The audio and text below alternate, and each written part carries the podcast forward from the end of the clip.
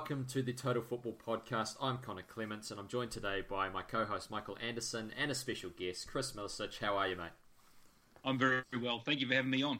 Oh, it's a pleasure. The pleasure is all ours. Um, Chris, we're going to run through a whole bunch of things, but uh, I, I, do want to try and go back into your history as a player and as a coach, and we, we're going to try and bring out those stories from you. Um, I'm really excited to see what stories we can hear and, and what tales you will tell to us. Um, obviously, okay for the for the radio or okay for the podcast, um, but I'm sure that you'll have many a tale to tell. But in the meantime, we'll start with the, the more formal stuff. Um, just talking about your thoughts on the A League restart. It's just been confirmed for the 16th of July, um, and the move potentially to winter to suit broadcasters.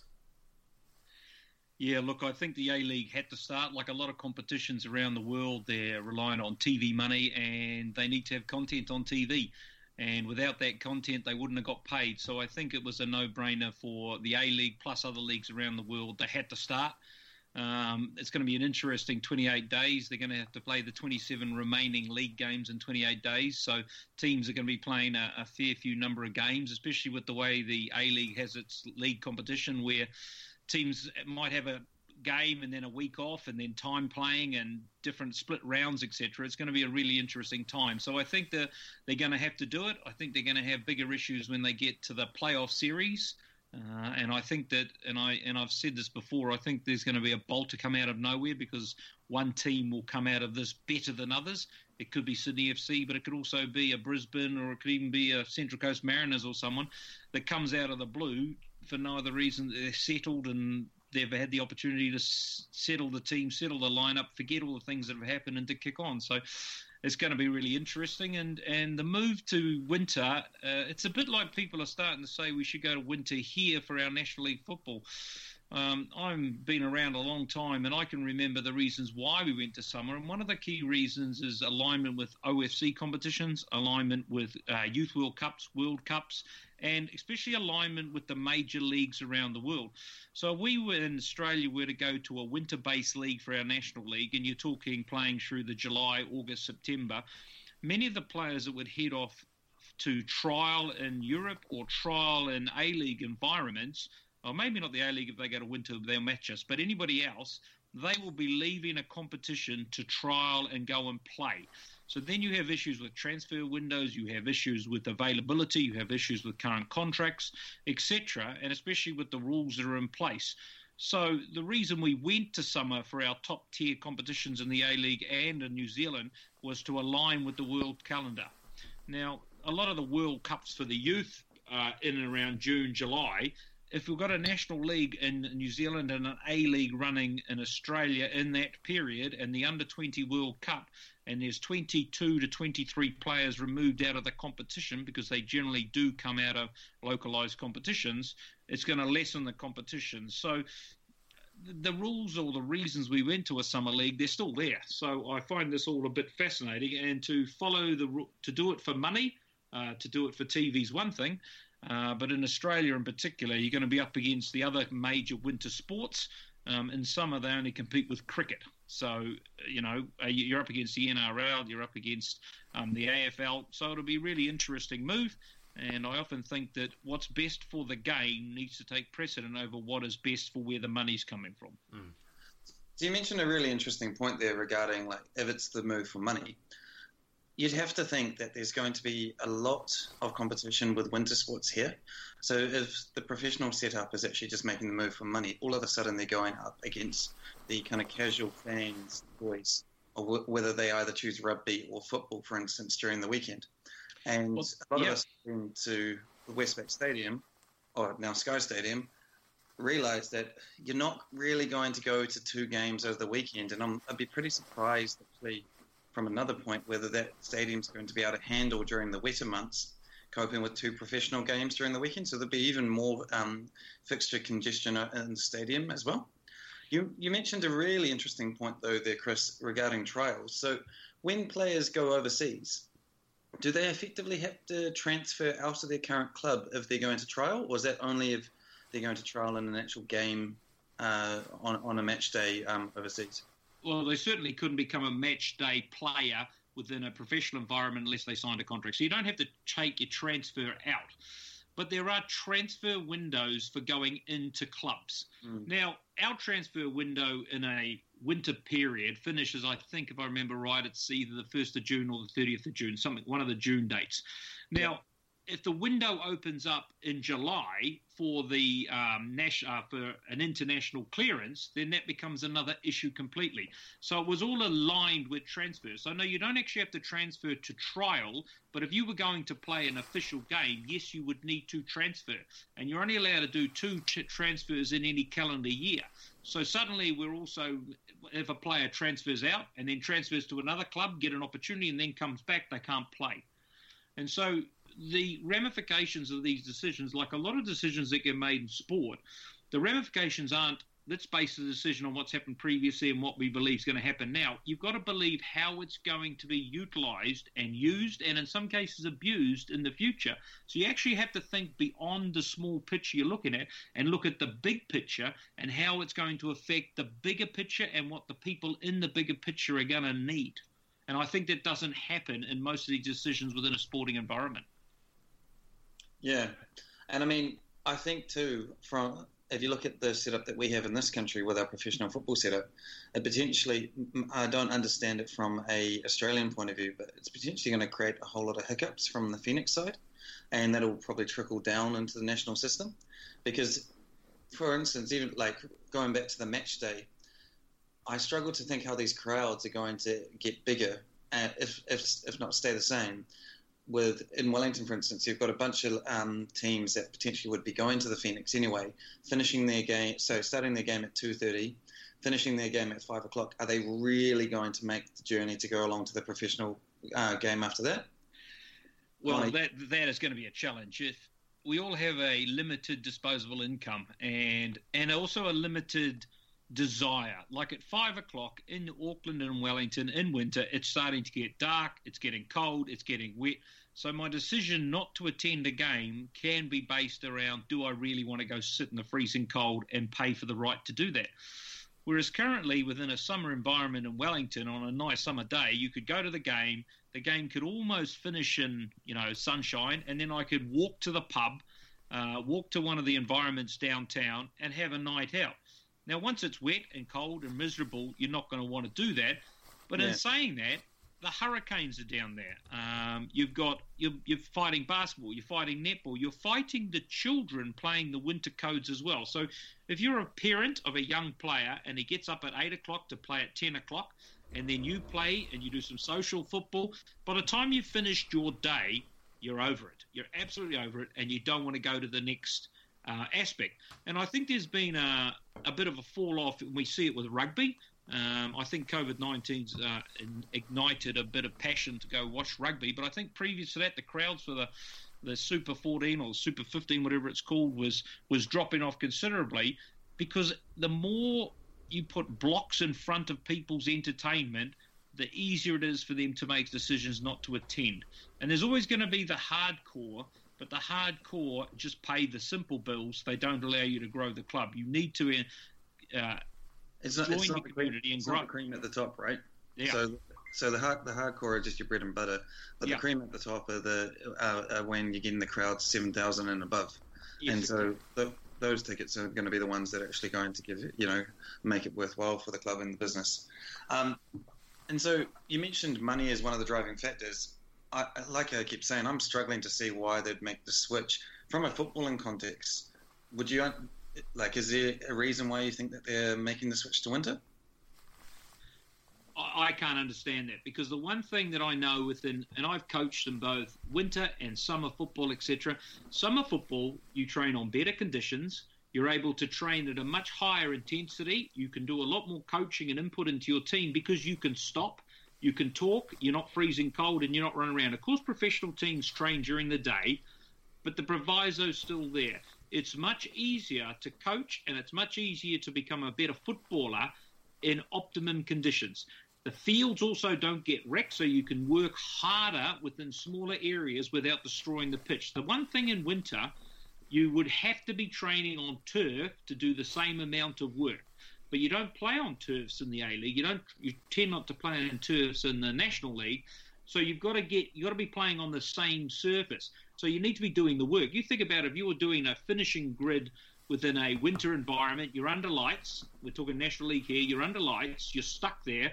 Um, you may not have the greatest lights. Your keeper's losing confidence, guy, and then you've got to keep moving the goal so you're not ripping up the surface. All of these things start to impact upon desire, um, uh, arousal levels, optimum arousal levels for a player, and the willingness to do what's needed to get better.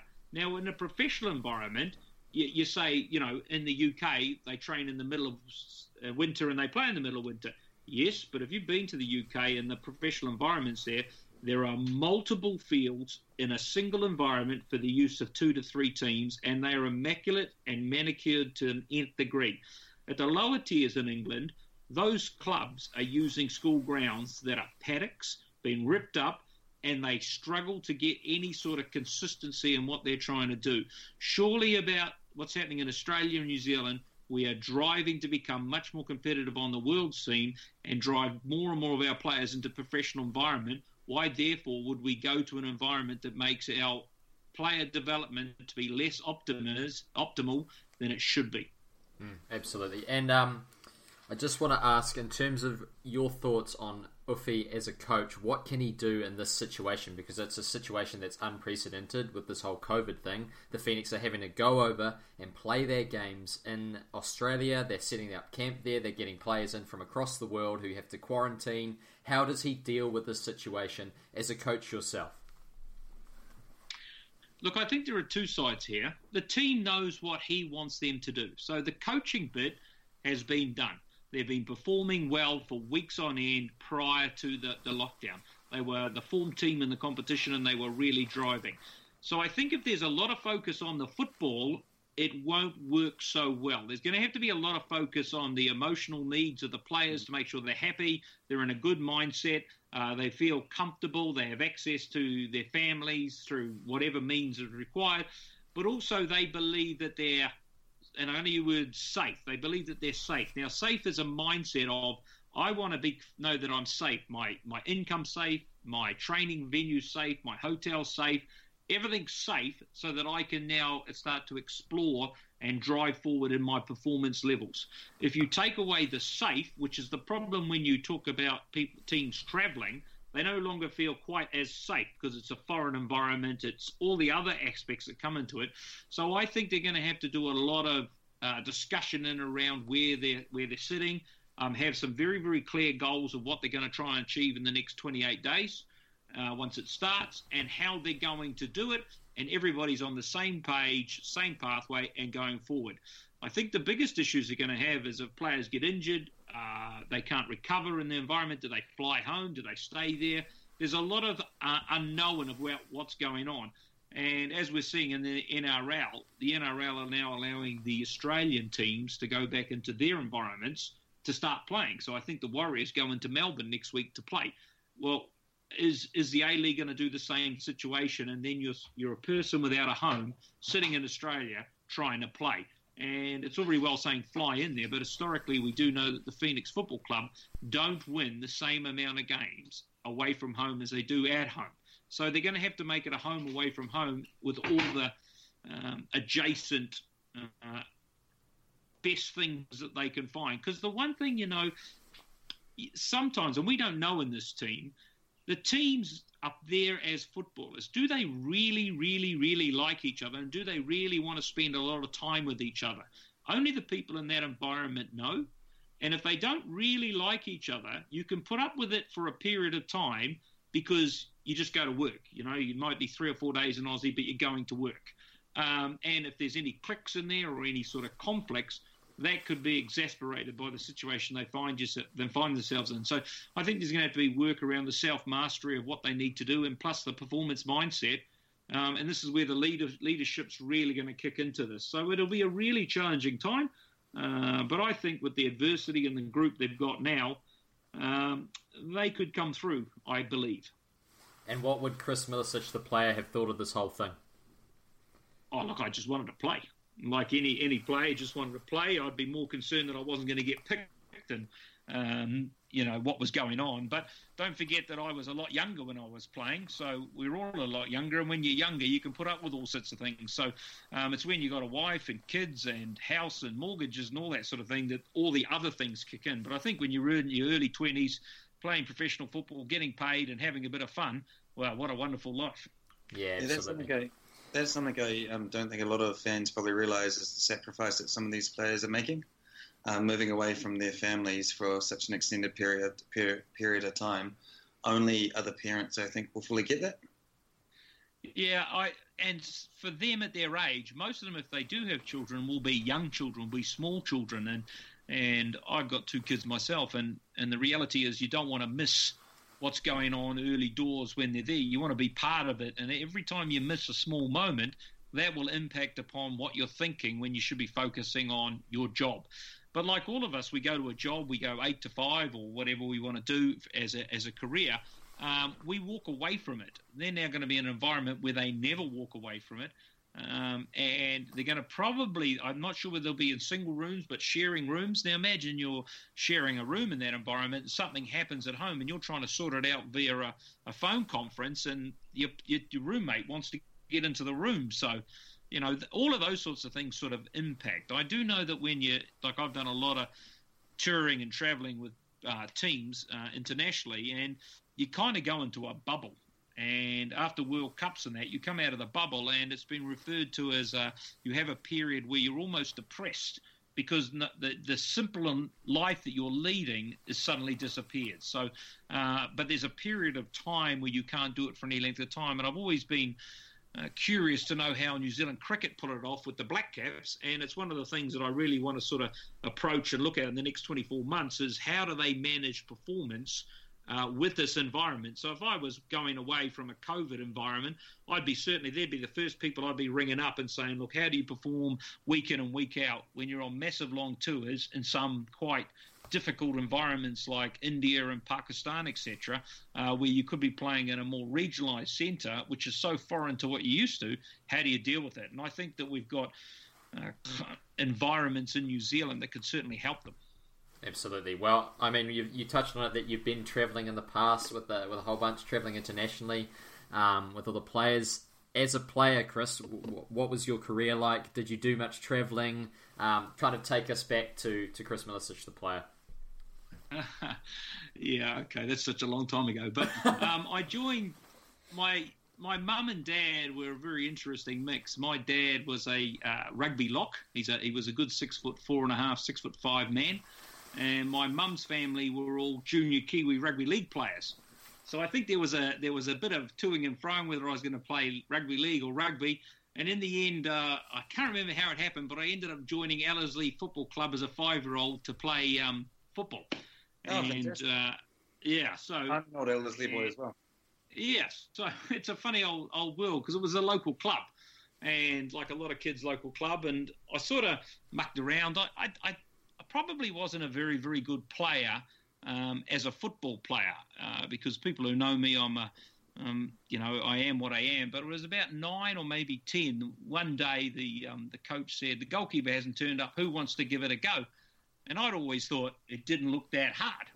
And so I sort of put my hand up, and uh, I was kind of a natural at it from, from day one. It just sort of suits my physicality, my mentality, and the reactions and all the other things that I've, I've got. It just sort of suited me. And, and I remember when I started to really think, man, I'm I'm okay at this. I think it was about eleven or twelve, and we were in we were in a tournament. And Ellerslie at the time was a small local club, wasn't that good.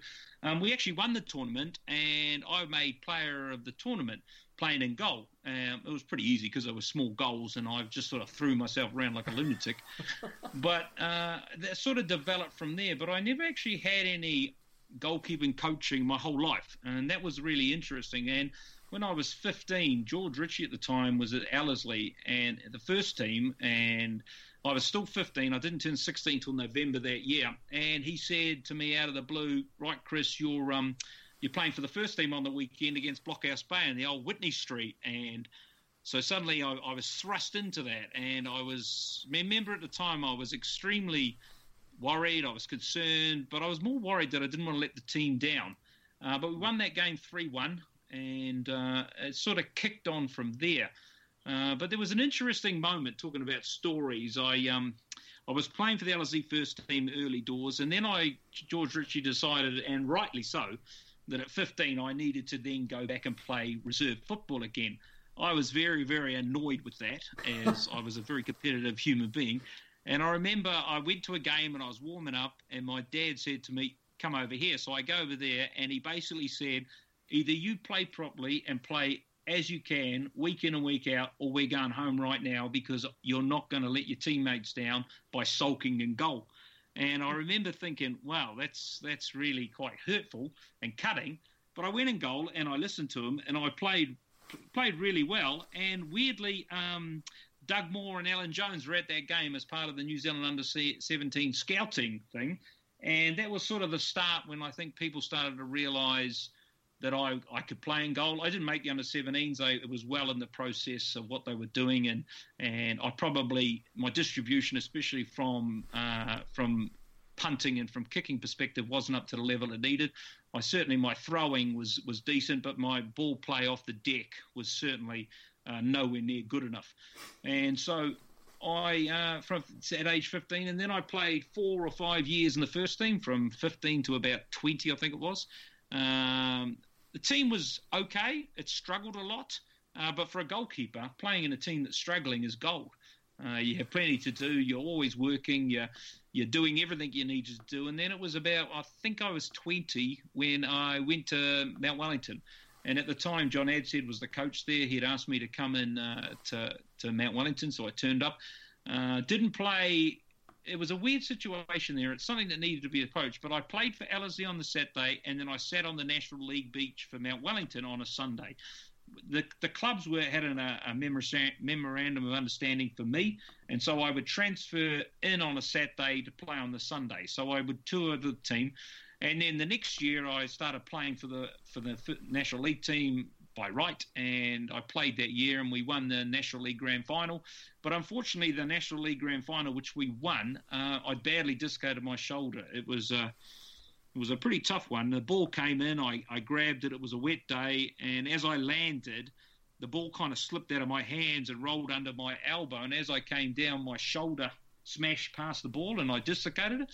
But I stupidly stood up and pulled it down, and as I did that, the actual oh. ball dropped underneath the socket. So here am I standing up with my shoulder probably dislocated by three or four inches. Oh, God. And um, yeah, and so I never played in goal after that again. Never played. Uh, so then, weirdly, I went back to Ellerslie and I had four or five years where I played up front as a striker for the first team. And we won the Northern League when I was playing up front. oh wow, what a transition! And so, so, yeah, speaking of transitions, I mean, going from goalkeeper to striker, that's one thing. But then coaching, what, what made you decide to become a coach? Well, that was really interesting. I'd always, as I, even when I was playing up front, I was doing goalkeeping coaching. So I worked with uh, my goalkeeping coaching. I've worked with Jason Batty. I've worked with Mark Paston. I've worked with Michael Larding. I've done a lot of work with the All Whites uh, when they were around, especially when Ken Dugdale was there. Um, so I did quite a lot of work at goalkeeping coaching. Um, and weirdly, I, I remember I started coaching Jacob Spoonley when he was a young under 10, when his father first said to me, his, there's, a, there's a boy here can do really well. So him and Roy Bell and all these other young goalkeepers I worked for, uh, you know, looking back now, I, I just was learning how to coach goalkeepers. But more than that, I was working out how to coach a technique because at the time the goalkeeping development was nil there was nothing. And so the way I coached was the way I played. And looking back now as a coach, you go, wow, because to, to, coach the way I played, you had to be like me. You had to be six one. You had to be extremely powerful, and you had to be really quick.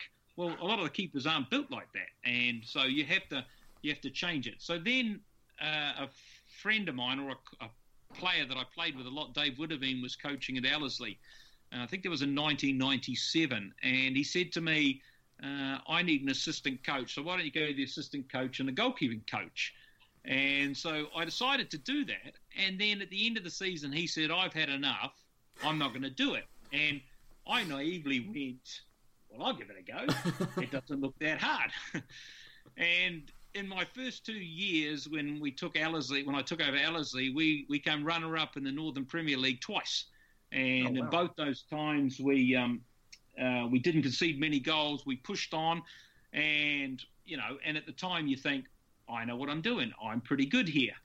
But the reality is, I got away with it as a coach because the players respected me as a player and a person, and they kind of made me look as a coach much better than I actually was. At the time, looking back now, the coaching performances were were more about motivation, more about let's just get out and you know do the fight than it was to do with any technique or technical or strategic approach to the game.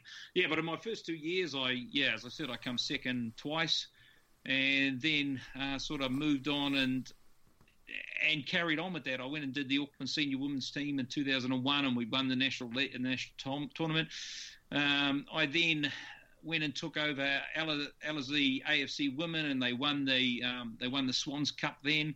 Because uh, at the time, what I was trying to do was I was trying to create a coaching le- uh, coaching background for myself. So what I was doing was I was coaching four nights a week, Monday, Tuesday, Wednesday, Thursday, two nights men, two nights women with Ellerslie, and working on a consistent basis, and also teaching myself how to coach different types of people because of course men and women by default uh, they learn differently and they're part they're different uh, but I had to learn how to communicate when I was with the women um, at a much deeper level, and it, and it had to be uh, a language that had to change as compared to when I was coaching the men. And so what it meant was I was turning myself into a coach that could work consistently and start to teach people what I wanted, regardless of uh, their learning styles or their abilities. So I sort of did that, and um, yeah, as I said, we won the Swan, Swans Cup. We were national championship winner. We won the Northern League with the women, and so then I decided to go back into men's football, and I went to Fencibles uh, in the old days. And the first year at Fencibles was probably the first year that I struggled a little bit, and we come, I think we come sixth, and I was a bit, I couldn't believe this. This was just not something that had happened, but it was the first time it made me realise that I needed to do more work. So in that off season, I really did do quite a bit of work on myself. And in 2002, I took Fencibles and we ran up. We were Northern League, Premier League uh, runners up again, uh, which is Fencibles' best ever result ever. And and then I went and did some work with Sandy Davies with the New Zealand senior women, and we won a tournament. And then out of the blue, I'd been approached a year previously by Mount Wellington and asked would I be keen on taking Mount Wellington. At the time, I had a year to go on my Fencibles contract, and I said, Look, I don't break contracts. I'm going to finish my Fencibles contract, and then we'll have a conversation. And then between then and Mount Wellington, he ended up just missing out on uh, getting relegated by a point. Um, they came back to me again and said, We've got this wonderful idea to create East Auckland. Now, for those who don't remember, East Auckland came about was amalgamation of four clubs. Um, it was sort of the prototype of the franchise league, and it was driven by Mount Wellington, but it had Ellerslie involved, it had Eastern Suburbs involved, and it had Fencibles involved. And so this this was in 2003. Oh wow, yeah. And it only lasted for a year. But the beauty of this thing, so I took over East Auckland. I had to combine five clubs or four clubs into a team and put a team out on the park for the National League. And so I, my my starting premise was Mount Wellington, who were basically just avoided relegation, and we came runner up in the league, and we lost the grand final to Miramar at the time in the very last club National League, and that was the sort of start where I realised that my learning had to continue to improve um, to continue to keep winning or to keep pushing a team in a position where they could win. And there's a big difference between winning and consistently winning. And so, so I did that, and then lo and behold, they asked for this franchise league, which is was called the NZFC at the time, which is now morphed into the national league we have now. Um, and East Auckland missed out.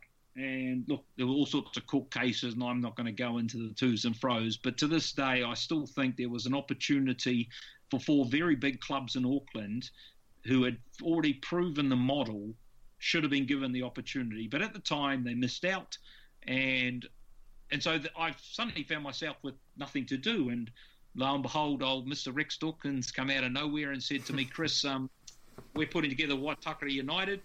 Um, at the time, Waitakere had been relegated from the National League two years previously, and he was ready to go. And so once again, I went from scratch and built a National League club and team from scratch with Rex. And that year we um, we came second in the league and we lost the grand final to Auckland City um, in a game in which we were probably the better team for most of the game. Um, at the time, Alan Jones was coaching Auckland City, so it wasn't the Auckland City style you see now. Um, and uh, we played really, really well. But that was the year in which we had brought Keryn Jordan out to New Zealand, and he was a revelation within the league. And then after that, after building two clubs of uh, two two to three seasons, and I, I was over it. I was exhausted, so I decided to step back and uh, do a little bit of goalkeeping coaches. I did some goalkeeping coaching. I was a Football Kings goalkeeping coach with Wynton Rufer when they came about in the old uh, NSL. Um, I then went back and did some work with New Zealand senior women, and then I went and coached Eastern Suburbs for a year, and we came third in the Northern League. And then, then after that, I I kind of realised within myself that coaching Northern League was sort of a little bit beyond what I was wanting to do as a coach. That they didn't train enough. The players' adherence to the training methodology wasn't what I wanted. Um, the opportunity to miss trainings to do other things is more prevalent within a Northern League. So I decided that whilst I enjoy coaching that, I really needed to get back to the National League. And so when Rex came and said, "Look, we're we're we're going back, and would you like to come back?" I went back for 2008 and 2009, and I think that was uh, that was the years we went to the O League. We were O League champions twice. We won the league twice. Um, you know, we won a grand final. We pushed on. We we went to, as I said, went to the Club World Cup twice, and that was a really really compelling period of time for us. And and then of course, I, I'm I'm the first to admit my drive to uh, get more and more successful for the environments I am can rub a few people up the wrong way. And then the, the club itself decided they'd like to go with Neil Emblen because it would uh, he was thinking of bringing younger players through. Um, and so that was fine. And it did give me an opportunity then to go take the New Zealand under 20 men's team for four years, go to two World Cups, um, go to the Suwon Cup. Uh, we pulled down New Zealand's first ever results. And interesting enough, with the New Zealand under 20s, when I when I took it over with the team, previous under 20 team had come third in Oceania and hadn't even got anywhere near qualifying for the, the World Cup. And so we decided that we were really going to drive for the 2011 World Cup qualifiers. And in that tournament, we scored 22 goals and only conceded one goal in the, in the tournament. And then we went off. And, and I often think that that team was was unbelievable. You know, we, we got two points out of the group. We drew with Cameroon, uh, we drew with Uruguay, and we eventually lost 1 0 to Portugal in the Under 20 World Cup. And it was unbelievable. I mean, we'd gone from never scoring a goal at that level and never getting a point to suddenly being two points, I mean, being a goal away from qualifying for the next round because it was a very, very tight World Cup.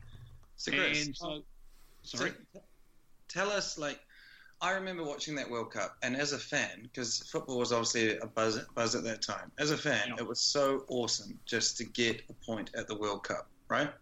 I think all f- football fans really felt that. Like, even though it was the under 20s, it wasn't the um, adult World Cup. We got a point at the World Cup, and not only that, we then went ahead and got another point. But as the coach of that squad, how like what a feeling that would have been when the final whistle blew when we when we got that first point, right? Weirdly, that wasn't as compelling as when we were in the Suwon Cup. So we qualified, and then we went to the Suwon Cup in Korea. We got invited, and our mm-hmm. opponents then were Uruguay, South Korea, and Nigeria. Nigeria at the time had just won the entire African qualifying for the under 20s, and they had rocked up this tournament. Um, and at that tournament, we we lost 1 0 to Uruguay with a goal that they scored right at the death when the player we put on his instructions when he went on is when the ball comes out from a set piece, please do not play it back. You have got to hit it into the corners because Uruguay are the greatest counter-attacking team we've ever seen. Unfortunately, he decided he could play a ball into the midfield. They nicked it. They counted 4v1, scored a goal, 1 0. And then we played South Korea and we were murdered. Stefan Marinovic had the greatest game of his life. We lost 1 0 and it could have been 10 0. I'm not kidding. We just stood there and go, we can't even compete. So, but from then, we realised we had a core group of players that knew how to compete at this level.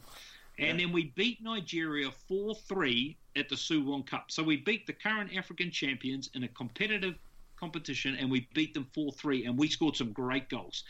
And I remember we do all the after match things and we walk in and I walk into the, the coaches change room and the coaching staff's all there and I walked in and I looked at it and I went, F me, we've just beaten Nigeria 4 3. And I kid you not, the entire team, the entire room started to laugh. It was so surreal. It was like, are you kidding? We've just beaten Nigeria and we've done it simply. And that was when we realized that we had something special as a group there. And so then we drew with 1 0 with Cameroon. I thought, right, we've got our point. We're ready to move on. And when we were 1 0 up against Uruguay and really giving them a hell of a game, and then Dakota Lucas and then Andy Bevan and Dakota Lucas both had opportunities to put us 2 0. And I remember Dakota Lucas went in, and we'd been talking to Dakota time and time again about hitting it across the keeper when he was coming down the right hand channel.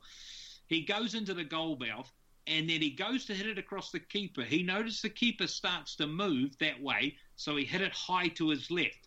The keeper had outfoxed him and stuck his hand up and put it over the top. We'd have been 2 0 up against Uruguay and bossing the game. And we drew then. And the loss to Portugal was the one in which I sat back and I had the most pride because they eventually made the final then. But the most pride mm-hmm. of Portugal was we went toe to toe with them and they were they were a brilliant team.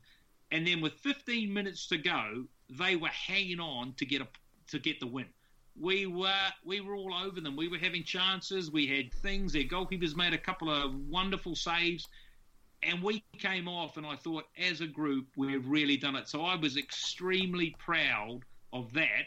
But more than that, I was more annoyed that we hadn't qualified out of the group when we deserved to come out of the group, and some of the opportunities didn't come our way. And if you remember in the Cameroon game, Tim Payne has beaten his player on the outside and he's put in a worldy cross. It's beaten everybody, it's floated over everybody.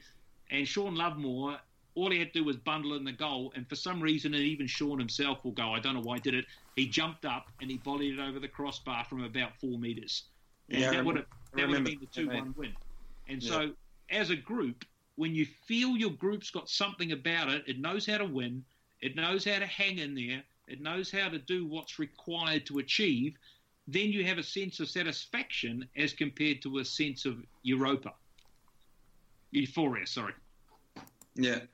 Oh, that's, yeah, that's, because I've always wondered from a coaching point of view, you know, you, you get caught up in the emotion as a fan, but surely as a coaching point of view, this the immense proud that you would have had for the team and like everything, all the hard work that you guys have put in.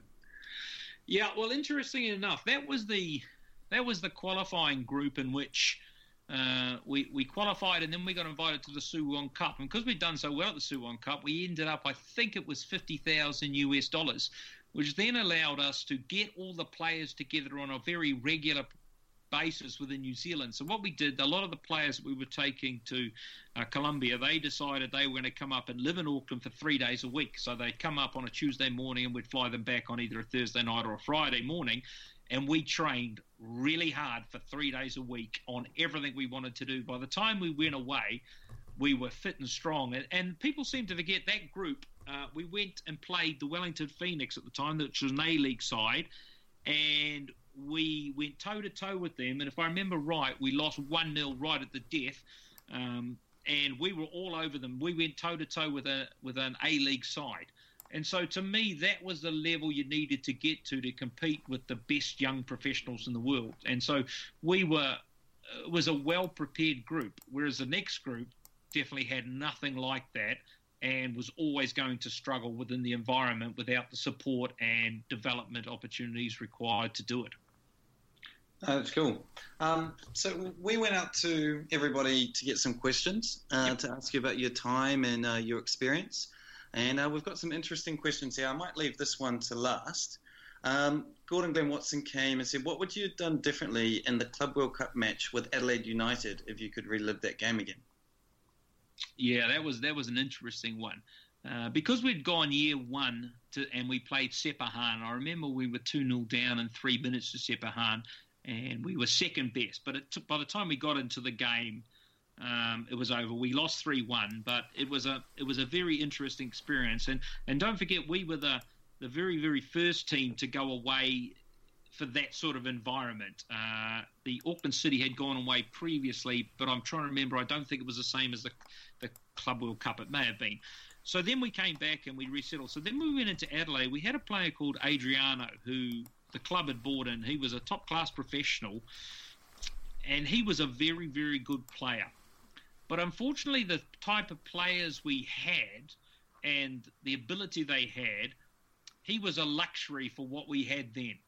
And when I look back, I kind of think we were still, I mean, we were winning everything in the country. We were a very dominant football team. We were on three fronts. We were trying to requalify in the O League. We were trying to win the O League. We were trying to win the National League, and we were trying to get ready for the, you know, for Japan. And unfortunately, if I had to do it again, I'd have taken a lot more effort and time to integrate him in the system because when we played Adelaide, we really did need the player that could break it down. Now, we also had, don't forget, in that National League team I had, I mean, this is the front three. We had Benjamin Totori, we had Allan Pearce, and we had Roy Krishna. So you've got three absolute goal scoring uh, machines that could work. Um, our back three was Danny Hay, Neil Emblens, and John Perry.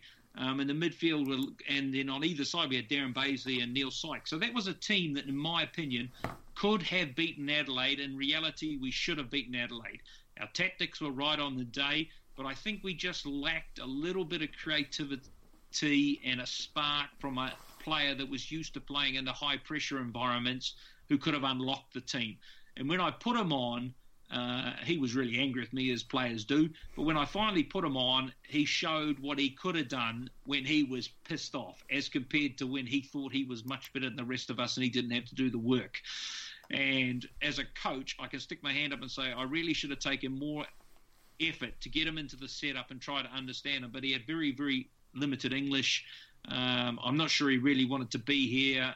Um, all the other things, but as a one-off game at a level like that, we needed an absolute playmaker that could unlock environments, and I think he could have done that for us. If you'd only if you'd only had Roy Krishna um, five years on, might have been the difference. Oh no, I can remember the first time I saw Roy. Uh, um, Rex and I had gone to Fiji, and he said to me, "We're going to go look at a couple of strikers." Yeah. And they pointed the ones out to me, and there were a couple of Fijian strikers, as in native Fijians, big, strong lads running around. And I kept saying to Rex, "Who's a little dude next to them?" Right? And and I remember to this day there was a challenge there, and Roy got absolutely hit. He went flying. He went up in the air, and I thought, okay, let's see what he does. Well, he got up and he scored a goal, and then hmm. the big lad got the ball, and Roy steamed in and lumped him. and I remember I said to Rex, "We're signing him." And Yeah. Rex Rex already knew we were signing him, and um, so we, we signed him. And I can still remember the attitude and the willingness to do what he did was always in Roy. And he was raw. He could score goals, um, but his finishing wasn't what it was. Roy got to the situation early on where he would hit a shot and it was hit and miss. I remember in the in the second grand final we were playing and we got beat two one by Auckland City, and um, all from a couple of mistakes. But Roy had three one on ones and he went round Jacob Spoonley and he missed the goal completely. You know, Yeah. so you go, you know, that's the difference between winning and losing. So Roy Roy developed that side of his game to the player he is now, and it's just a it's just a joy to watch, really. So this question's from Gordon Glenn Watson as well. Who's the best player you've had play for you at Waitakere, Chris? Really tough one. Um, You've named you've named quite a good, good, uh, few good players uh, in that lineup beforehand, so it'd be a tough choice. It is a tough choice because the reality is each of those players was significantly different. If you're talking from a, a you know a driven percentage of player that really wants to win no matter what, if you're talking that as the best, then it would be Paul Seaman. But Paul Seaman's nowhere near the most technically gifted player. But I, but just for example, with Paul Seaman, he was um, driven to win. He would do whatever it needed for the team. We were in a game one time, and he came in, and Paul was sitting there, and he was breathing. And he turned around to Roy and Benji and um, and Alan. He said, "Look, I'm quite happy to do all your running and all your work. All you got to do is score goals, and I'm quite happy to do it." So from a team perspective, he was gold. from an out and out technical point of view, running with the ball, you couldn't go past the Benjamin Totori. And I always thought it was such a shame that he didn't go to the A League much earlier when he was a lot younger. Because when he got moving with the ball, his manipulation and ability to, to move that ball was truly, truly outstanding. Um, so I really, I don't know, from a leadership point of view, you've got Neil Emblen and you've got Danny Hay. Um, you know, from a goalkeeper's perspective, I've had some decent goalkeepers. I had, you know, a Danny Robinson and a Richard Gillespie and those sorts of lads. So the best player I ever worked with from a Waitakere, yeah, I, can, I can't name that because there were just so many good players that were so good at what they did. And I think when you start talking about the best player, they have to be competent at so many things. The reality is, most players with our environment are not that. Uh, yeah. The best learning player I've ever come across in my life was Andy Bevan when he was down. He's played at Team Wellington, uh, but when we were under 20 World Cup, I would sort of start talking about what we want to do from a strategic point of view.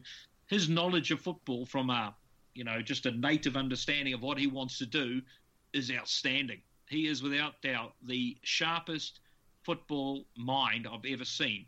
Um, but I remember we, we found we gave Stefan Marinovic his very first National League run at Waitakere United. We, we put him in the team and he was a young baby. But even you know even at 15 and 16, we all went, oh my god, this guy is something else. And mm. so it was a it was about, about just finding the best player we had to play. And one of the things that we always did when we were winning everything, and it's something that I've is difficult to replicate, you had 16 or 17 players desperate to play every week, but they understood the tactical needs of the team dictated whether they played or not. I mean, we had a midfield with Simo, Chris Bale, uh, Neil Sykes, and Jake Butler, and only two of them played every week.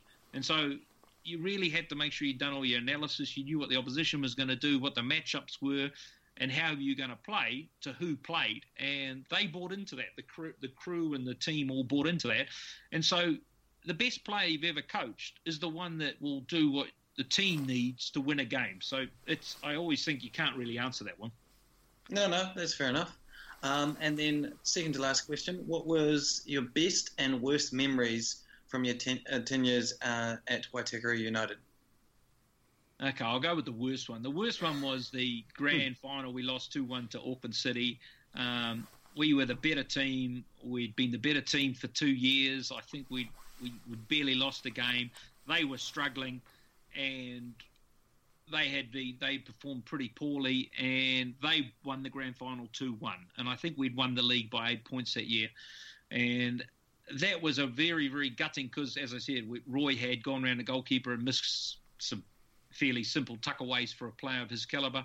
Um, and then they'd taken a shot, and Richard Gillespie was in goal for us took his eye off the ball, and it's one of those ones that hit the keeper's hands. He pulled his head down, and it went through his hands and went over the line for their winning goal. And so oh, you no. go and scored by Keryn Jordan of all people. And so that's the sort of feeling where you go, oh, it's a game you should have won. So that was really thing. But the, the worst memory was what I said afterwards. And to this day, I just don't know why I said it. I was interviewed too soon after the game, and with the experience I've got now, I would never have answered the reporters after that and I accused Auckland City of being, uh, you know, a mid-table team that had got lucky. And that the reality was it was a one-off game, and they won the game. So that's you take it on the chin. And so, uh, yeah, that was the worst memory for that because I just thought, wow. And weirdly, the best memory is the previous year. And it was kind of weird. We won, as I said, we won the league, we won the grand final, we won the O League, and we were going to the Club World Cup within about a three or four week period. And I remember it, it was exhausting. It was, you know, we would win stuff and we'd go, right, next week we've got to do this, next week we've got to do that. And finally we won, and I had the, I think it was the O League final trophy, and we'd gone for a drink. And I remember I walked up to Rex and I gave it to Rex and I went, here you go, season's done. We did what you wanted. And I remember I looked at Rex and the look on his face, I'll never forget. He was just so I mean, he used the word grateful, but it wasn't grateful. I think a lot of his dreams had been fulfilled in that one moment with all those years of work of what we'd done. And between the two of us, we had created something that has never been repeated before. We, we had won everything as well as the National Youth League that year. And so we'd done something in a manner in which he saw as what it was. And to be able to give him that, after all his years within the game was a tremendous pleasure to myself, but also to see the pleasure on his face made me think it's all worthwhile.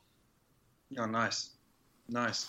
And to finish off, uh, this one I'm sure is going to be inter- interesting. uh, Andy Hedge has asked uh, you've got you've got to ask him about going to a shopping mall in Santiago de Cali, Colombia, at the Under Twenty World Cup. Oh wow! Wow! Lives, yeah?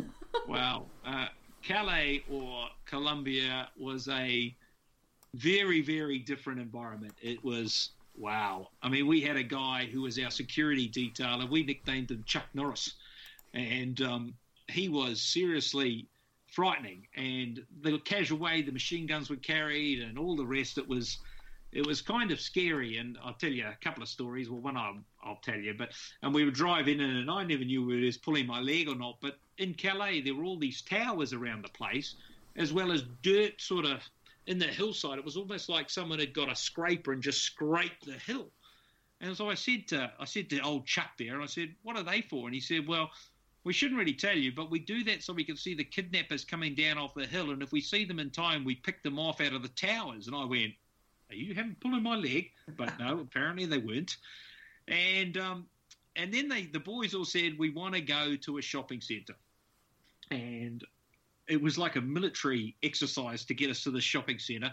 Uh, because at the time, you know, it wasn't that far out of um, you know what you see with narcos and that sort of thing, and they were really worried about a lot of things. There was one time when they heard some bang, and the entire security detail told us all to sit down, get down, and they leapt off the, the bus and surrounded the bus with their guns out. We're all going, "Whoa! I wonder what's going on." Then it suddenly clicked to all of us, uh, "They're kind of serious here," and so just things like that.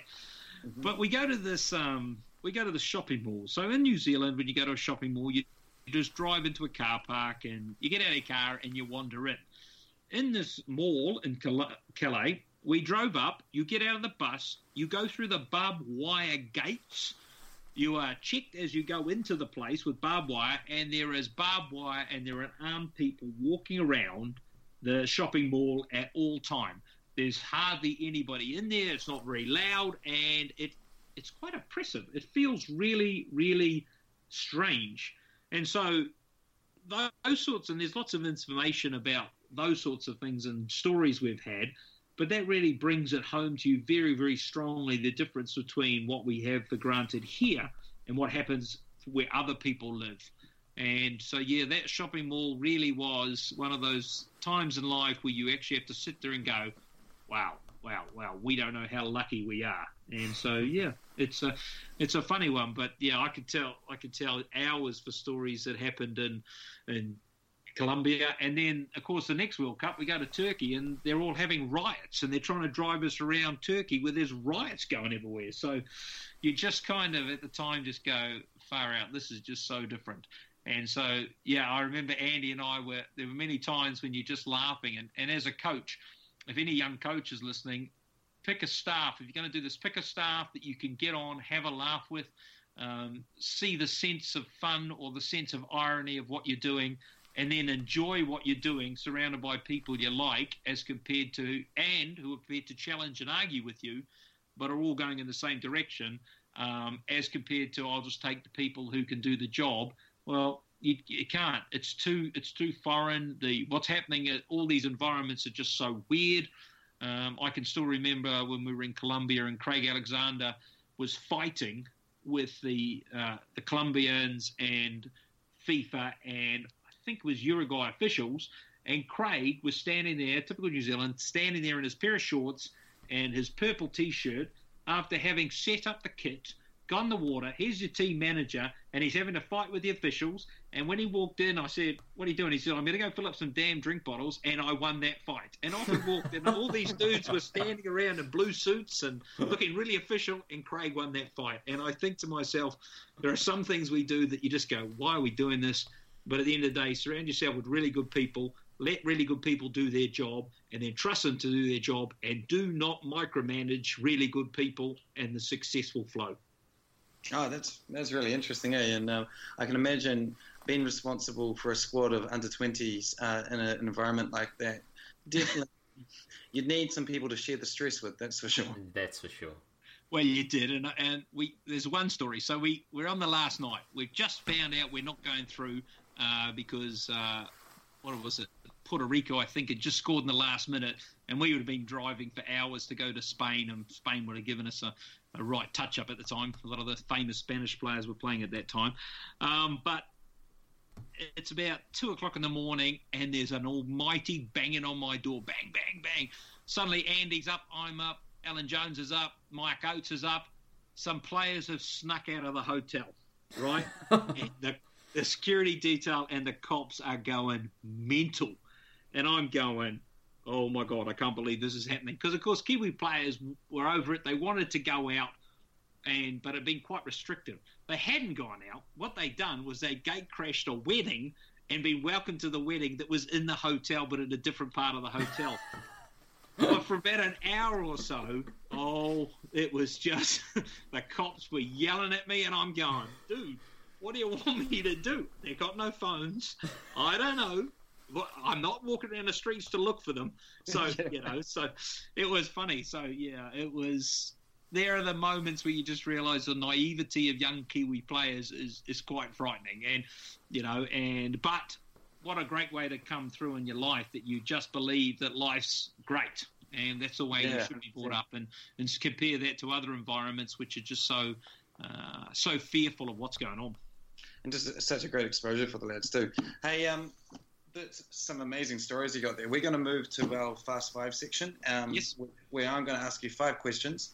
You either answer one or the other, and it's rapid fire. Right, so I'm going to start with 1982 World Cup or 2010 World Cup? 2010. Yeah, nice. Uh, ISPS Handa slash the National League or the A League? A ISPS Handa League. Nice. Now, here's an interesting one League or League plus finals format? League. Uh, would you like to, um, just to take a small break on this, would you like to see our National League implement that, or do you think the league's too small just to run a straight uh, league format? Personally, I'm a big favour on playing 30 plus games. Um, too many people tell me it's too difficult, it's too expensive. I'm more in mind of the we need leadership that's prepared to say what's the optimum thing that we want to do now, how are we going to fund it, not what can we fund, let's do that. I would yeah, be prepared to say why can't we have you know 16 teams in the National League, or alternatively let's go to play four rounds. If we're going to have 10 teams, let's play 36 games with four four rounds. You know, um, let's let's make it a league to aspire to, to grow to, and to run a league, and then you would find a champion. Uh, I've been in both boats. I've won won tour, uh, competitions in grand finals, uh, not winning the league. I've also won leagues and not won the grand final. And out of all those times, you feel the most satisfaction winning the league because it's significantly more difficult to do than winning a one-off game. And you think about it, you go into a grand final, you're the champions, you're meant to win this thing, all the pressure's on you. The team that's come third or fourth are hitting the grand final and they can go, we can resurrect our entire poor year with a one-off game. Let's give it everything. The mindsets are different. Whereas to win a league, you have to prove you're the best team week in, week out, performing with injuries and all the other adversity that occurs to win the league. To me, the league wins. I would personally, if I was going to run, if you want to do the shorter thing, say league's the grand winner, and now we're going to have every team in a top 10 or 12 four round, you know, almost like a Chatham Cup running for the next four weeks. And the winner of that is the second O League spot. Um, but I certainly wouldn't make it a top five or a top four playoff because then, you know, for three teams, it's like a reset. Personally, I think you just win the league, and if you want to run, run a comp, cup competition at the end of it, bring all the teams back in and run a Chatham Cup co- type competition with the National League teams to find the second spot. Yeah, totally. I couldn't agree more. Eh? And then uh, next question is uh, goalkeeper or striker? Goalkeeper every day of the week. yeah, keepers union right here. Um, uh, Roy Krishna or Keryn Jordan? Keryn Jordan. Ooh, oh. wow. I think that you got to you got to understand. Keryn was something unique in this country. Um, Keryn turned up. He was South African. He was a South African international. The way he played and the way he moved and what he did and the goals he scored, and he, he rubbed people up the wrong way, old Keryn. But you know what? he rubbed up people the wrong way because he wanted to get better. Uh, he certainly struggled at times early doors with what went on, but he provided something unique that we hadn't seen previously for a long time in this country. We used to have strikers like Keryn running around the country when I was playing, but for a long period of time we didn't. And Keryn was sort of like the first one, and it's no surprise to me he kicked on and became the sort of superstar he, he was within the New Zealand domestic sense. But I think at the time the Football Kings were around and they had an opportunity to sign Keryn Jordan and Grant Young and all these other players, and for some reason they didn't. And I think that if Keryn had played in the old NSL at that stage, he'd have been a superstar within that league because that boy could score goals from anywhere. He could twist and turn. He could he did his little flip flap, but he could finish. He was a more complete player. I think Roy became better and better and better at Roy, but then he needed to go in the professional environment and he needed to kick on. And we're seeing Roy as that. But when he played for me, Keryn was a much better player than Roy was at the time. So I'm going to have to go with Keryn. Wow. Okay, Keryn Jordan over Roy Krishna. Well, Chris, I just got two more questions for you. The first one is why, why Waitakere? Why do you keep going back? I know the latest stint um, finished recently. why is it always Waitakere United? Well, when you've turned Auckland City over as often as I have, Auckland City aren't going to give you an opportunity. And to be fair, some of the wars that we had between Auckland City and Waitakere over the years were pretty feisty. Um, and so it is what it is. Um, and and I just want to coach at that level. And but the going back to Waitak was a case of they were losing their way. Uh, they were struggling. I mean, Waitak never went to another Club World Cup after my tenure. Um, they only went to one other O League final, and that was it. Um, and so when I went back in, and I think at the time it was uh, Paul Smalley and Brian Shelley were coaching the team, and and the team had completely, you know, got disinterested, lost. I don't know why, but the board and the uh, CEO decided to remove them and bring me in. Now that year was particularly difficult, and I said to the board and that I'll build you another team. So I built another team, and that was a year in which we uh, just missed out on winning the league, and we, we made the semi-finals. And that was the, when we drew six all down in Wellington, um, a game in which we were leading three one, and a couple of pins, and all sorts of weird stuff went on. Yeah, it's um, the longest game that I've ever seen live. Eh? Yeah, it was just weird. And and to be fair, if we played that game again. 50 times, Waitakere would have won that one. It's just no no brainer. We were 3 1 up, we were cruising, and you know, and then we were, you know, all the rest of the stuff. But at the end of the day, it's another game of football, and the winner on the day is the team that actually wins. And so you can never complain. Um, and so I did that, and then I really and truly that was I done what I did said I was going to do, and then I was sort of attracted to going that next step. Uh, but then, like it's it's no secret the, um, the we suddenly uh, had issues financially and uh, the collaboration off the field. There were lots of issues, and we really struggled. So then I took the move and I said to the board uh, that I was going to step back. I would become the director of football, and what we would do is I would spend the next couple of years focusing on my business, which I've been doing, um, but also rebuilding the club under, under a different type of model. And so over the last 18 months, you've seen the evolution of Waitakere from where they were to where they are now, in which they were third in the league. They would have probably made the, the playoffs and had a really good go at making the final. Um, compared to where we were in those previous seasons, um, it was a real step forward. And so what we did was we brought coaches in just to coach the team. Um, I still signed all the team. I did all the work off the ground. I made sure everything was, you know, sorted with all my years of experience and then just allowed the coaches and players to play and to coach. Because one of the things that coaches don't understand when they move into the National League is it's start it's the start of your coaching in which coaching is no longer the prevalent activity. You're mm. dealing with so many other things that you need to get right to be successful. And for you know, for Paul Hobbs and for Malcolm that came in to just coach the team and allow all the other bits and pieces dealing with New Zealand football, dealing with the regulations, dealing with the um, the sponsors and all the other things that sat on my shoulders, allowed them just to coach and focus on coaching. And I think the byproduct is that is the team did significantly well in a model in which there is not a lot of funding for the club.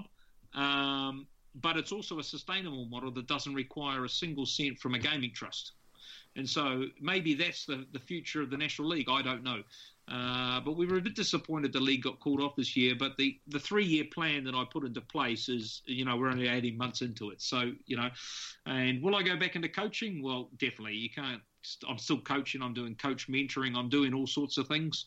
Um, but yeah, so that's kind of what it is. And, you know, I'd go to another National League team, but my opinion is I only want to go to a National League team that actually wants to win something. and unfortunately, that's only basically Auckland and Wellington at the moment. Yeah. Um, all the others, I think, and let's not kid ourselves, they kind of just want to compete and see what they can do, but they're not really trying to win it because they don't believe they can. Okay, and the last question I had was just going into that UEFA A license and your coaching timeline. I mean, um, when did you really start pursuing that and, and get that locked in? Yeah, okay. Um, I remember I went and did my higher level A license, whatever it is, for New Zealand here. And I remember I thought I, like a lot of us at the time, uh, Paul Smalley had arrived in New Zealand as the technical director of New Zealand.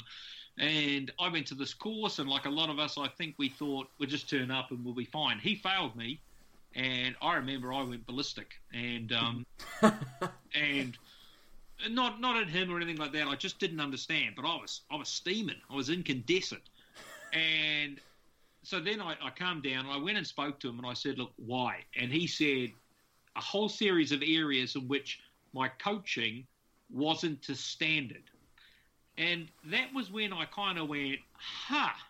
So I've got away with being a motivational type guy, a driven guy, a guy people want to play for, and a guy that knows what it takes to win to suddenly realizing I now needed to be technically gifted on the ground, understand strategy, understand tactics, and understand the development from a very, very basic point of view. So, one of the things that I think when you think of the evolution of a coach, when they first start, there's a tremendous amount of cones on the grounds. It's very structured. It's very organized. There is stuff going on. Coaches are screaming instructions. There's, you know, barking and oh, all the rest you can always tell a very experienced, very knowledgeable coach when they get the team playing football on a park with hardly any cones and they're coaching in that environment to their playing model. Now, it takes a tremendous amount of experience. I was back there when I first met Paul Smalley. So when he exposed me to where I needed to go, I just committed for two years to do my A license in the in the UK, and I paid for all myself, uh, no support, and I needed to pass. And so I just committed fully for two years to do it. And, and the A license in the UK is is is hard. You go for the first two weeks and you you do all the thing. Then you've got you've got this book, and the book's about two inches thick of coursework that you've got to finish, and it covers oh, physiology, psychology, fitness, um, you know, technical playing development, coach development, all of this stuff, and it's really really intense. So you do all that work, you got to send it, and then they say, yes, come on, part two. So you turn up to part two, and when I did it at the time, it's different now. Basically, you had to run two sessions, and on your first session, you had to get out of 120 marks, you had to get over 60%. Sorry, you had to get as high a mark as you could. And in the second one, your minimum had to be 60 out of 100. You had to get 60 out of 100 to pass. And Dick Bate, who is unfortunately dead now, he was running the course and he stood up and he said, Look, we will not pass you unless we believe that tomorrow when you leave the course or when you leave the course, you could walk into Manchester United and coach Manchester United first team on the grass. If we believe you can't do that, we will not pass you. That is crazy. So when I started my A license, uh, there were two courses, 80 people. And at the end of the, the two years, out of those 80 people, seven people passed. Seven. They failed. They failed all sorts of people. And weirdly, that was where I met. I really got to know Andy Hedge. Andy Hedge and I were the two of the seven that passed. And wow. Incredible. I can remember it was it was insane. It uh, so my 11 v 11, which I had to get 60 percent to pass. And if you don't get 60 percent, doesn't matter what you've done over the last two years, you failed. You have to restart. So it's it's a brutal world, right? And so the players are all ex pros and pros, and everybody's trying to work what goes on. And and the funny thing about an A license, and I say to young coaches going, no matter what you do, play in the first game and prove to them that you could play. Because if you rocked up and you think you're a bit of a coach and you think this, and you turn up and you try to start playing in the first game and you can't play, you're never going to pass. they will not play to pass you in those coaching sessions. So, you know, so you have to get in there and you have to mix it. So I was fairly lucky. My shoulder wasn't great, but I said, I'm going and goal for the first game. And I went and goal for the first game. And, you know, I, I, some of the old things sort of came back and I did quite well. And after that, you're fine. The pros think you can play. You were a player. They may not know your history or career, but they believed you. Because at the end of the day, they've got to play in your training session. So you need them to do what you want to do because they can kill a session. They've been killing sessions since they were uh, knee high to a grasshopper when they've been a professional footballer. Yeah. So you have to get on with them. So in my session, I had to run a midfield midfield uh, transition. And I remember going, oh my God. Anyway, so I ran this session. My first session was really good. I got 72 out of 100, and, you know, it was really high class, but it was defending with a back three. And I'd spent two years defending with a back three, so I, I knew it. I was at that punt. The second one was playing through the transition of midfield. So I ran this session. It was okay.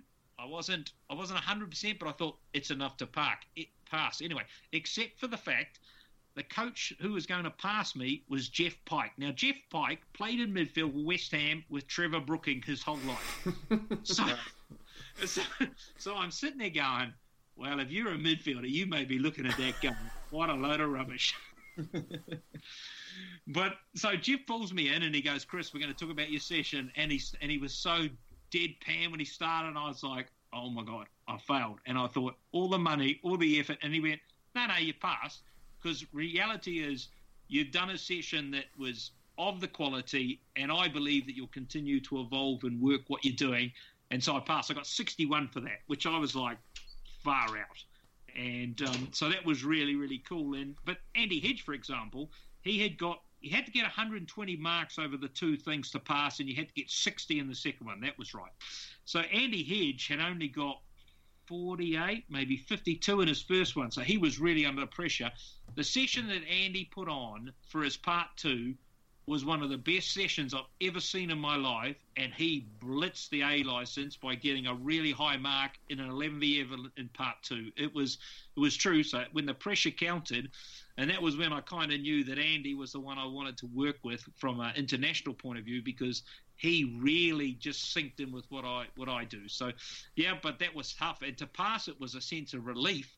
Um, and to me, that's what it should be. If you're going to do an upper license course, it's got to be comparable to the level you want to work at, and never give it away, and make people actually earn it. And if you're not good enough, you're not good enough. Unfortunately, now we seem to have all sorts of courses running in which people get passed um, at an A license level in which they go to leave New Zealand or Oceania and it's not recognised and their skill base is not even close to being acceptable within a European environment. And so you'll never get it cross credited from a New Zealand or Oceania A license to a European A license, which I think is a crying shame. Yeah, absolutely. And uh, so, just for the, the timeline's sake, what age were you when you when you got that A license and, and when you went into that um, it was yeah, 2008 I did that, and yeah, passed in 2008. So before I did the under 20s, uh, the yep. first time I just won the National League and all the other bits. But that to me was part of the reason why we did so well in that first group. Um, all the experience because I often think that when you think about it, that that coaching group we had at the time, there was Andy Hedge, there was myself, both UEFA A licenses, um, Alan Jones, who's an UEFA A license, but also been a professional coach for 38 years, uh, Mark Oates, who's one of New Zealand's top goalkeeping coaches. We had enough coaches, and so what we could do was we could tandem coach. Yeah. Now, one of the things about tandem coaching is um, people are down the different sort of uh, spectrum of coaching. Andy's probably what you'd call really player centric. He he talks to the players, he gets them. He's a great question answering.